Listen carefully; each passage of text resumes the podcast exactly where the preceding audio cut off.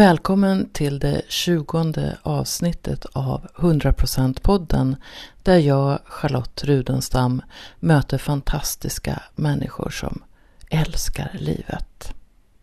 Och i det här avsnittet så får du möta en kvinna som verkligen vågar möta sitt liv.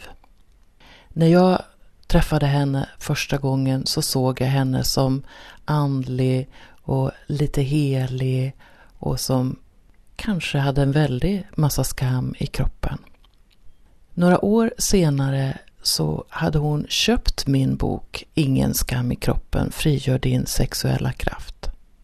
Och den låg i hennes bil när det blev inbrott i den. Men hon vågade inte berätta för polisen vad det var för bok som hade blivit stulen. Och då insåg Nina att det fanns skam kvar i hennes kropp. Så vi kom att följas åt på en del av hennes inre resa. Och nu har hon, pilgrimsvandraren, också öppnat ett kloster i Kalmar. Men ett kloster som kanske inte riktigt är vad du tror att ett kloster ska vara. Välkommen och möt Nina Granbom i Kalmar. Jag sitter här med Nina Granbom på Gustav Vasagatan i Kalmar. Bara ett stenkast från slottet och från klostret som är en fantastisk lokal som Nina ordnar events i. Tack för att jag får komma hit.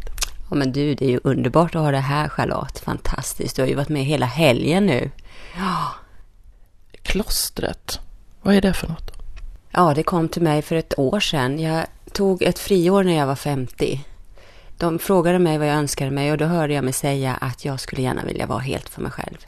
Vara med mig själv ett helt år. Och då hade jag en väldig dragning till klostret. Och inte något speciellt eller specifikt kloster utan jag sökte mig till väldigt många olika religioner. Upptäcker ju att eh, väldigt många kloster håller på att dö ut. Det är många äldre människor inom, som är verksamma inom klostret och har svårt att rekrytera nya. Och det finns någonting innanför klosterväggarna som är väldigt aktuellt. Jag tycker om den här tanken, idén om att eh, du kan gå in i klostret och stänga dörrarna. Det bestämmer du själv när du stänger dörrarna om yttervärlden. Det är en slags eh, frizon. Det betyder ju egentligen ett inhägnat område. Men jag tänker mig att alla de här kloster jag har besökt har en gemensam nämnare. Och det är ju att de försöker förmedla det inre klostret. Det inre klostret? Mm, det inre klostret. Jag tänker mig att vi har en plats, var och en inom oss, med en förhöjd närvaro. Ett eget gudsmedvetande, om man nu skulle... Jag är ju egentligen inte religiös i den bemärkelsen, men en fristad som vi kan vila i, som eh, vi väldigt lätt glömmer bort. Klostret här i Kalmar är tanken att vi har skapat en fysisk plats där vi kan komma in och bli påminda om att det finns ett inre kloster. Inte som du får kontakt med bara för att du kommer till klostret, utan eh, att det finns och du kan ha det med dig. Låter det tungt? nu har jag ju varit i, i i lokalen. Mm. Och, och det är en väldig värme i eh, lokalerna och så.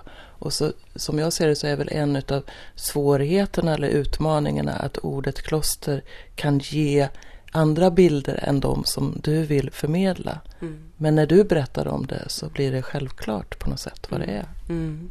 Ja, det tror jag är en utmaning att man använder ett gammalt ord. Eh, när jag fick de här lokalerna, eller jag blev med de här lokalerna, så, så fick jag lite hjärtsnurp för att jag är en vandrare och i tio års tid så har jag vandrat den här pilgrimsleden nere i Spanien och också olika vandringar i Italien. Och folk följer med mig på vandringar. Det har alltid varit skönt att vara mobil, att inte ha något fast ställe. Och så fick jag en förfrågan om inte jag skulle ta över de här fantastiska lokalerna som ligger precis vid Kalmar slott. Och då ställde jag ändå frågan uppåt. vad, vad ska jag med dem till? Och då blev det ett kloster. Och när jag började undersöka det här klostret så jag visste inte om att bara ett stenkast därifrån så har det legat ett nunnekloster på 1200-talet. Och gatan utanför heter Klostergatan. Så att eh, det är ju en historisk plats som eh, på något sätt förvaltar en gammal historia. Och jag tror att den är modern. Jag märker det när jag pilgrimsvandrar. Jag har ju alltid varje år med mig 12 stycken ner på vandring. Och idag har det blivit en 200 personer som har varit med. Eh, det tilltalar en modern människa att få en, en time-out, en liten reflektionspaus. Även om man inte alltid vet vad man ska använda den till och det behöver man inte veta. Men det som händer är alltid detsamma. Att när bruset i huvudet stannar och det blir lite mellanrum mellan tankarna att det är någonting annat som bryter fram. Och jag upplever det som det är vårt inre kloster liksom som längtar eller kallar hem dig. Och det blir ett lugn. Och många när man har vandrat där nere i flera veckor känner eh, det obagligt att åka hem igen. För man är rädd att man ska förlora det här som man har kommit i kontakt med. För man inser att man inte byggt in det i sin vardag. I sina relationer, på sitt sätt att leva, på sin arbetsplats. Och, och då har det blivit att vi har samlats, vi som har vandrat, eh, någon gång i månaden bara för vad var det vi skulle påminna varandra om, vad var det som var viktigt för dig. Och, och sen har ju det blivit eh, föreläsningar, att jag bjuder in intressanta föreläsare som Charlotte Rudenstam och andra. Och bara ha samtal om existentiella frågor, om den här längtan vi har och det som är eh, den gemensamma nämnaren för våra samtalskvällar, det är det inre klostret. Alltså hur får vi det att integrera med allting vi gör i det här, i det här livet? Om vi backar lite grann i tiden till ungefär för tio år sedan när du första gången pilgrimsvandrade. Vad var det som drog dig till pilgrimsleden? Det var sorg. Djup, djup, djup sorg. Och det är ju inte ovanligt alltså, nu får jag gåshud, alltså att eh, när eh, livet inte fungerar så som man har planerat, att eh, man då blir mottaglig eller surrender, kapitulerar. Och för mig så var det en djup sorg av, eh, det kom väldigt nära vår familj, den här tsunamivågen. Och eh, våra vänner råkade väldigt illa ut så att ehm, ja, att leva med den sorgen, alltså det, jag levde nära den länge. Och eh, till slut så väcktes det en längtan. Jag hade ett minne, för barnen var små då, att jag hade läst om en pilgrimsled som var i Europa. Och jag bara kände att eh, jo, men eh, om jag fick så skulle jag gärna vilja ge mig iväg en fyra veckor och bara vara. Och så visste jag också att man kunde bära fram en bön. En sån där gång blir man, tar man till bönen och i katedralen får man ju bära fram böner. Så att jag, jag, jag eh, vandrade de där 80 milen och det var fantastiskt för min egen del att hitta hem igen. Så jag åkte verkligen bort för att komma hem. Och eh, som alla andra så upptäckte jag att det är någonting som saknas. Till exempel att eh, man upptäcker när sorgen drabbar en att sorgen är ingenting som naturligt hör till livet. Man såg också att eh, människor som drabbas av sorg kan lätt bli isolerade för att andra har inte tid med det. Och eh, i mitt liv så ska sorg ingå precis som sorg och kärlek är samma sak. Och jag bestämde mig då för att det måste bli en förändring.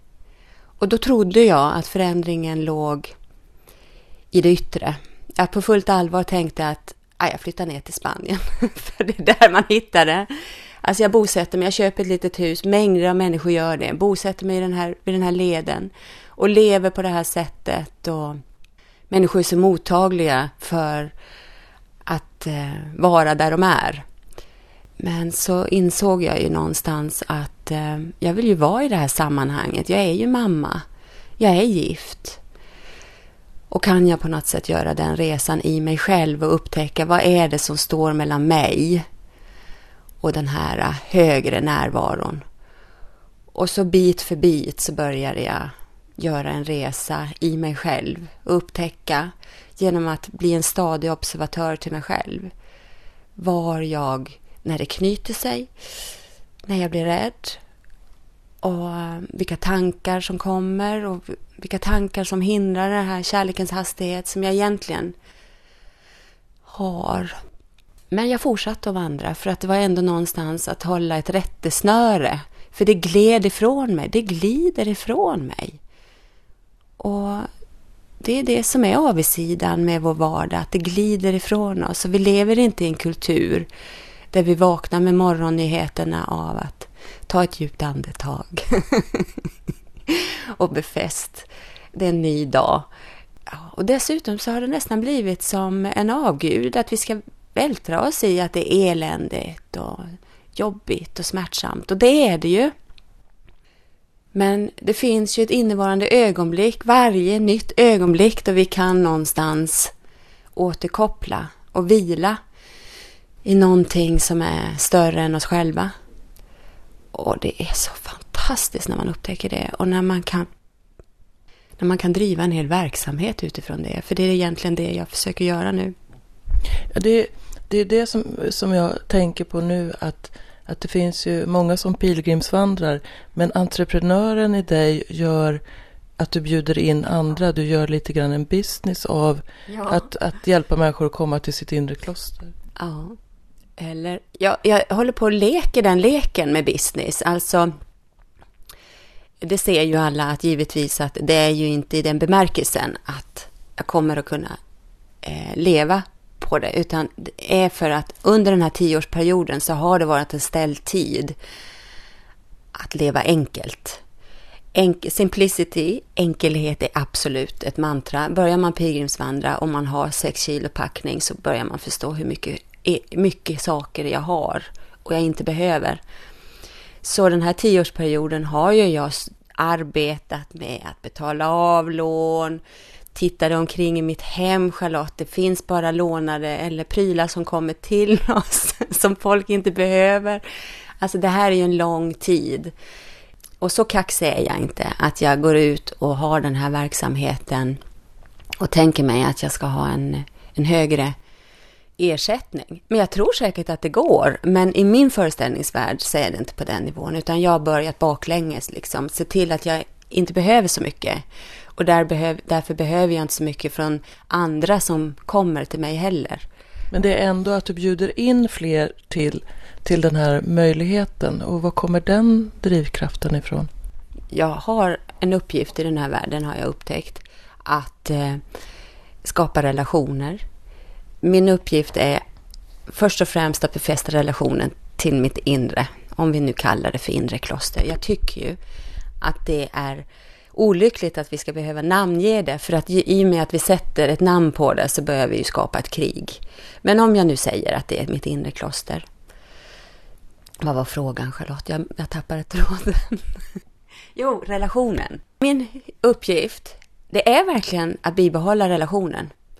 Och också göra dig uppmärksam på att var du än står så kan du alltid återknyta till den. Det är min uppgift. Det är inte allas uppgift, men det är min uppgift. Och därför så kan det vara svårt att röra sig i världen för att det är egentligen inga uppgifter. Ja, möjligtvis om jag kanske blir präst, jag vet inte. Men, men det är inte så många uppgifter som betyder eller har den uppgiften. Men det är min uppgift. Därför blir det sekundärt med vad jag gör i den här världen. Och det har varit svårt för mig. Det här har varit svårt, men det är väldigt befriande nu när jag har upptäckt att det är en uppgift och det är en jäkligt stor uppgift. Eh, och det är inte alltid lätt att ta betalt för den, men eh, syvende till sist så måste jag ändå förstå att det är det jag brinner för. Och hur upptäckte du din uppgift? Jag märker ju vad jag håller på med. Alltså när jag, när jag märker att jag börjar vandra på El Caminon och så blev ju det en bok som heter Med trasiga fötter mot ett helt hjärta. När den boken kom ut 2008 så börjar folk höra av sig och fråga kan man följa med och kan du komma och prata om boken och så vidare. och jag märker ju vad det är jag styr in samtalet på. Alltså när du släpper mig lös, du hör ju vad, jag, vad det kommer. Jag skulle ju kunna göra PR för någonting, eller, men alltså det är åt det här hållet det går. Så att det är oåterkalleligt. Det är, eh, mina barn, de, eh, de är inte trötta på mig, men de är trötta på att när de får fråga med din mamma, vad gör hon egentligen? Åh nej, då ska de försöka förklara det. Hur förklarar man det liksom? Det är en, ingen enkel uppgift som eh, man har i andra hand att beskriva. Men det är en uppgift. Hur hanterar du motstånd? Ja, alltså i, i mina absoluta bästa stunder så är det ju någonting som är väldigt intressant. Alltså ett motstånd är för mig att det knyter sig i kroppen, att min kropp spänner sig. Eh, och först och främst så börjar jag titta om det är någonting jag har missat.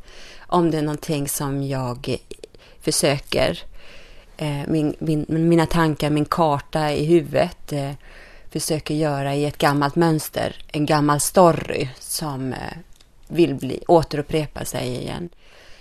Jag försöker ändå dra mig till minnes om att se om det finns ett annat sätt att se det här på.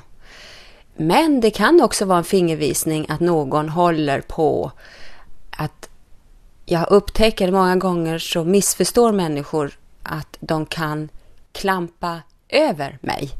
För jag tror att jag är en väldigt eh, mjuk människa eller mild. Och då har jag fått lära mig att jag har ju gränser. Och det kan vara att de har gått över en sån gräns. Och att jag behöver förtydliga att jag har missat att vara tydlig om med... Men eh, var det motstånd du pratar om? Ja, det är nog så jag ser på motstånd. Sen är det ju till exempel att eh, det här att man har en klar bild om att man ska någonting, ett mål. Och sen så visar det sig att det inte blir riktigt som man har tänkt sig att det finns anledning att titta större, att det kanske håller på att bli någonting annat. Så motstånd är ändå någonting för mig att titta större, att gå ett snäpp över mig själv och se, försöka få perspektiv. Och jag gillar det här John Cleese har sagt någon gång att om du verkligen vill roa gudarna så berätta om dina planer liksom. Att det jag någonstans, min plan i det hela är så pluttig att det finns någonting som är mycket, mycket större. Och ibland när det blir motstånd så håller jag på att plutta ner mig liksom. Jag håller på med detaljer som är, de är inte ens, det är inte relevant. Och att jag många gånger kan släppa det vid ett sådant tillfälle och så visar det ju sig bakom kröken om jag bara fortsätter att ta ett steg till. Eller precis bredvid ditt huvud har du en, en, en stor oljemålning här där det är en kvinna som sitter ner på en sten. Att jag har lärt mig mycket av att sätta mig ner. För jag är en sån där to-do. Jag är väldigt effektiv. Jag kommer från en präktig historia och har fulla listor, såna här to-do-listor. Och mitt liv har varit en präktig to-do-lista och jag har gått från den ena to-do till en annan to-do. Och jag har missat de här äh, mellanrummen mellan to-do. och att det är livet liksom. Så för mig var livet bara de här präktiga to-do. Och eftersom jag ägnar ett helt år nu med att bara vara och sätta mig på en sten. Även om jag har rest mycket så har jag ändå bara varit. Så upptäcker jag ju att det är ju där ofta de intressanta händelserna och det jag har missat hela tiden tidigare, alltså det är ju så spännande att leva i mellanrummen. Och det fattar inte jag. Jag höll på att missa hela, hela poängen tror jag. Och nå, någonstans så tror jag den här gamla mästaren, scenmästaren Thich Jag har ju varit i plommonbyarna i södra Frankrike många, många gånger och levt i mindfulness och den här 90-åriga munken hjälper oss med att vara. Och då sa ju Thich Nhat Hanh vid ett tillfälle frågan om jag kunde diska. Kan du verkligen diska? Jag skulle diska i köket och eh, det är klart att jag kan diska. Har man varit mamma i 30 år så är det klart man kan diska. Men eh, jag insåg ju när han frågade, han, han har ju en benägenhet att verkligen uttrycka sig. Det andra skriver fem böcker om. Att jag kunde bara diska för att det ska bli rent. För att sen få tid att göra annat. Jag kunde verkligen inte diska bara för att diska. Det, det vet jag ingenting om. Eller älska bara för att älska. Eller prata med Charlotte bara för att prata. Nej, jag... Det behövde ha ett syfte. Ja, det måste, jag, jag, jag var på väg. Och släpper man mig fri utan mitt inre kloster så blir mitt liv en to-do. Och nu har det blivit doing by being istället. Att liksom ta med den här äh, tillståndet av vara.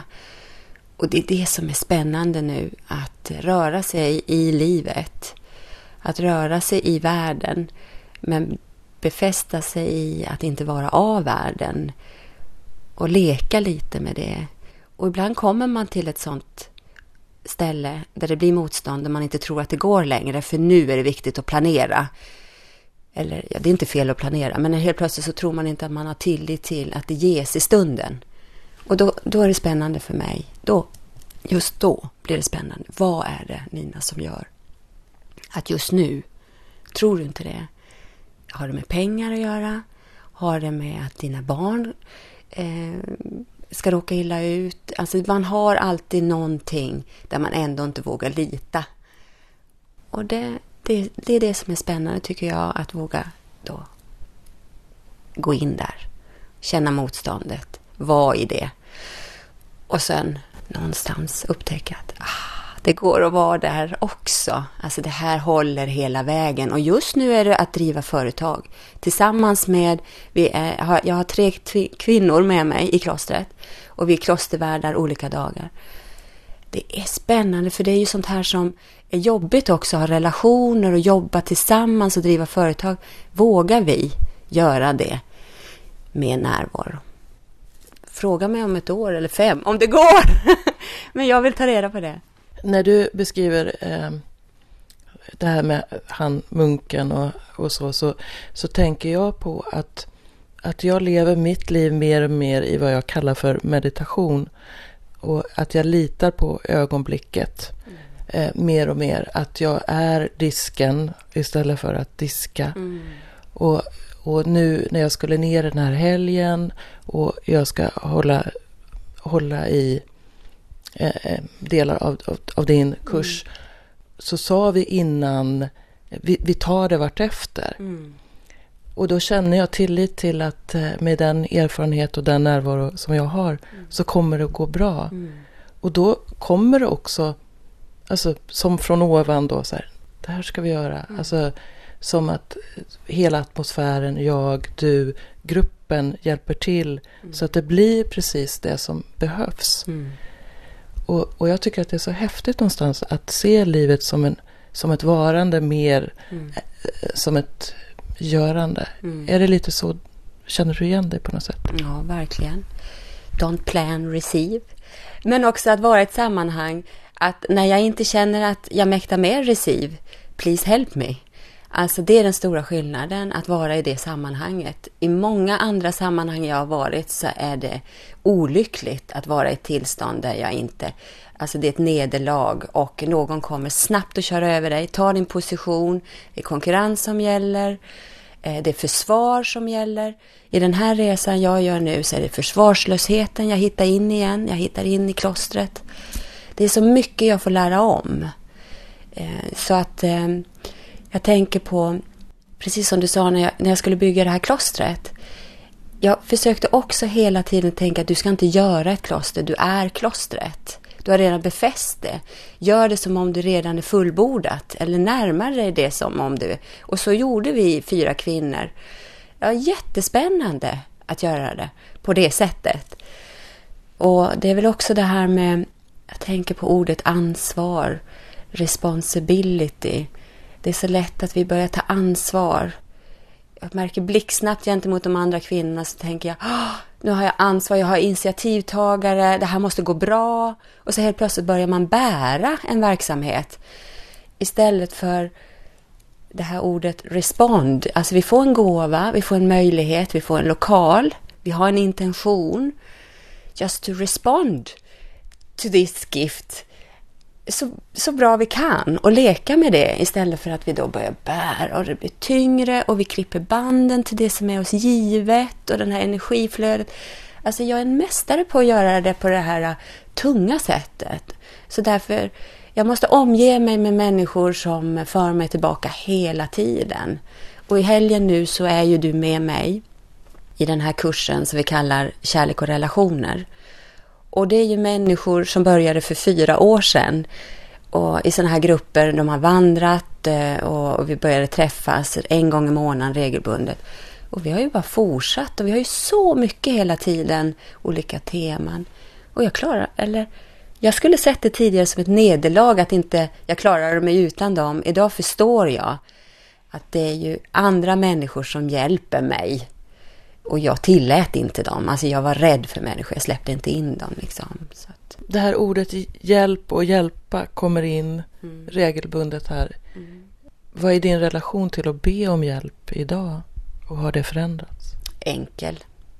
Alltså, för mig är det en liten, liten rörelse inåt.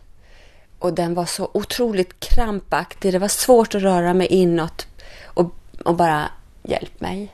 Alltså var, åt vilket håll jag än riktade den så var det ett nederlag istället för att gå utåt och försöka med kontroll, olika strategier, försöka manövrera eller ställa till rätta. Eller, den var mycket enklare för mig. Och det är ju egentligen att separera mig från mitt inre, att gå ut och ta kontroll över livet. Men den här rörelsen inåt mig själv eller mitt egna gudsmedvetande eller mot, gentemot en annan människa rikta hjälp mig. Den var otroligt svår. Och den började ju med min vandring när mina fötter gick sönder. Alltså, jag skrev ju boken med trasiga fötter mot ett helt hjärta. Att även om jag hade trasiga fötter så upptäckte jag alla dessa människor som ville hjälpa mig. Att jag satt och ljög när jag liksom eh, inte kunde ta mig fram fötterna var alldeles blodiga och folk stannade och frågade om de kunde hjälpa. Och jag sa nej, nej, nej, jag behöver absolut, jag bara ska stanna och, och vila lite. För det satt så djupt i mig att du tar ingen annan människas tid. Om de nu har fått möjligheten att ta några veckor ledigt från livet så ska inte jag ta den tiden ifrån dem. Så det var hela tiden det här antingen eller. Antingen vara borta eller vara hemma. Så att jag hade inte den här integreringen och då var det svårt att be om hjälp. Och nu? Enklare. Inte alltid enkelt, men enklare. Jag har fortfarande svårt att be om hjälp eh, emellanåt. Men jag, då tänker jag på att jag tycker om att hjälpa andra och att det är något så här konstigt i huvudet att, att jag då inte tänker på hur härligt det kan vara för andra att ge andra möjligheten att hjälpa. Att det finns något snålt i mm. att inte be om hjälp när jag behöver. Mm. Ja, det är ju verkligen att sätta sig på en hög häst. Eh, den där hästen har jag ridit. Jag, jag är ju en människa när jag är i, en, i, en, eh, i ett sammanhang. Du har ju varit min guide i sexibilityn. Alltså det vill ju till att jag kapitulerar i en grupp. Jag sitter hela tiden och håller koll och ska hålla, hålla de andra och stötta. Så det tar väldigt lång tid för mig att våga släppa taget och låta mig lutas åt de andra. Och jag tror att det har med min barndom att göra. Alltså jag, jag upplever att jag har varit en medlare mellan mina föräldrar och att eh, jag ofta haft i uppgift att medla för mina syskon. Och eh, då har jag tagit på mig den rollen och då är jag den som absolut sist sätter mig ner och lutar och låter mig få lutas eller luta till någon. Eh, och det har inte varit en positiv utveckling för mig liksom, i, i livet. Det har fått mig att hårdna istället för mjukna. Så den får jag se upp med, absolut. Så nu tillåter du dig att vara mer mjuk? Ja, jag tror det. jag vill gärna det. Sårbar, ja. Om jag säger kärlek, vad får du för associationer då? Ja, alltså det är ju den här äh, villkorslösa kärleken som eh, räcker till för alla, som blir mer, som eh, aldrig utesluter, som inkluderar. Jag vill gärna tro att det är det vi är. Eh, och jag märker att jag har bestämt mig att jag tror det.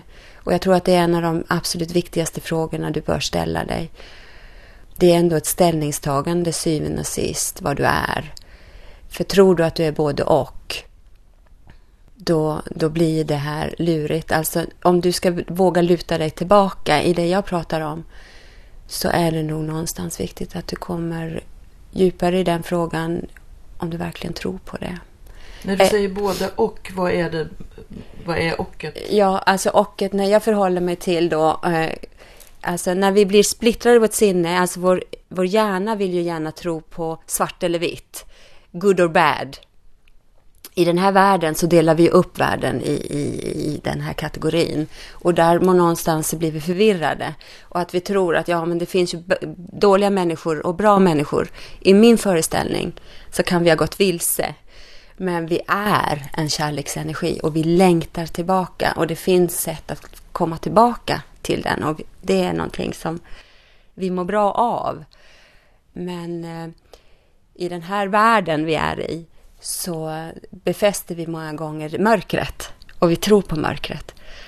Eh, jag, jag, tror inte på mörkret, jag gör inte det. Jag tror inte egentligen att det existerar mer än med de här fysiska ögonen. Jag tror mig se det ibland i villfarelsen. Men i ett djupare, när jag ser beyond my eyes, eller mina fysiska ögon, när jag verkligen ansluter till min kärleksenergi, då ser jag inte en splittrad värld, utan jag ser att allting hör ihop. Att allting är gott. Att allting är bra. Och jag vet att många blir stöt, stötta. Att det här är att dra det lite, att pusha lite för långt. Men jag, jag ser verkligen att jag är inte här för att ställa till rätta, utan allting är som det ska. Men sen tappar jag ju det och då blir det kaos. Men ändå någonstans när det befästs så kan jag luta mig tillbaka att det är...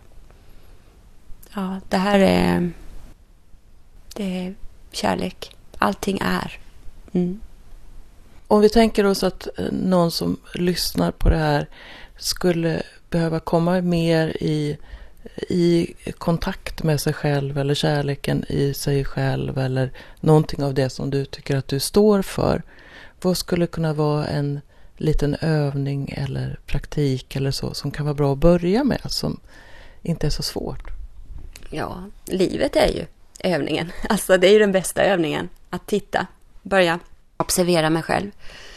Att börja se när jag har tillit och när jag tappar tillit. Alltså börja bara leka med de här två nyanserna. Och i och med den leken, när man börjar leka, att det är inte allvarligt utan att eh, faktiskt känna sig road av, alltså jag, jag skrattar åt mig själv alltså när jag rör mig i de här olika fälten. Och ha en väldigt förlåtande attityd. Jag tror att det är viktigt att vi förstår att det här är en lek ta den inte på allvar för guds skull alltså. Men eh, att det är väldigt enkelt. Och det är en av de absolut största svårigheterna är just att det här är enkelt och att vi gör det väldigt svårt. Och att en andningsrörelse, alltså andningen,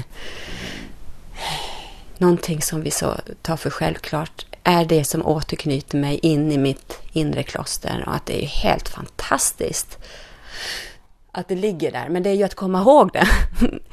Men eh, om man börjar med eh, när man är i plommonbyarna så får man bland annat varje timme så går det en, en klocka, en mindfulness bell, som oavsett vad vi håller på med, om den skulle ringt nu, Charlotte, så skulle du och jag bara avbrytit.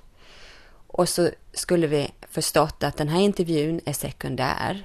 Det primära är att återvända in alltid befästa och bara titta på vad är det nu som händer i oss? Vad är det som vi tror är viktigare än att gå, återvända in? Och det kan vara ett motstånd för vi gör mycket i världen som är ah, jag ska bara skriva färdigt, jag måste bara ringa färdigt. Eller, men alltså den, den är så häftig den där klangen. Och jag har den på min mobil. Det, det heter Mindfulness Bell. Man kan bara programmera den i min mobil så en gång i timmen så hörs den och då upptäcker jag vilket motstånd jag har att återvända in. Och det är en bra början. Så kanske du inte behöver gå fullständigt i ett knutet läge. Eh, så, där det är jättesvårt att ta det ur. För hur det än är, att befästa oss i oss själva, att gå tillbaka in, det är ju att komma in i ett fridfullt sammanhang. Inte, inte dödläge, inte, men det här fridfullt. Det är ju ändå förutsättningen för att det ska bli fred där ute. Det, det, går liksom inte tvärtom. Jag försökte ställa till rätta och skapa fred på jorden. Men jag var rätt benägen att hoppa över mig själv. Liksom. Att jag, jag, jag kunde inte förstå att jag behöver släppa också den här världen för att kunna komma in i ett fridfullt sammanhang. Mm. Tack Nina. Härligt att få möta dig så här en söndag morgon ett stenkast från klostret. Tack Charlotte och vad härligt. Jag ska intervjua dig ikväll. Ja, hur skulle det vara för dig att ha en klocka som ringer en gång i timmen så att du får stanna upp och fundera på vad som är viktigt i livet just nu. Det är spännande att möta Nina Granbom, det här mångfacetterade och samtidigt det här viktiga med att skala av och att leva här och nu och verkligen känna efter vad som är betydelsefullt. Jag hoppas hon har satt igång tankar hos dig och kanske har du omprövat din syn på vad ett kloster kan vara. 100%-podden är ju mitt projekt. Ett av de sätt som jag sprider kärlek till världen. Och du får gärna komma med tips på personer som du tycker är hundraprocentare och som du tycker skulle vara roligt att lyssna på i ett samtal med mig. Tipsa gärna vänner och bekanta om 100% podden. Och om du inte redan gör det så ta och ladda ner podcastappen och prenumerera på 100% podden så att du är beredd när nästa avsnitt kommer om en vecka. Och du, föreställ dig att den där meditationsklockan ringer. Blunda till och bara känn in dig själv. Just nu är livet.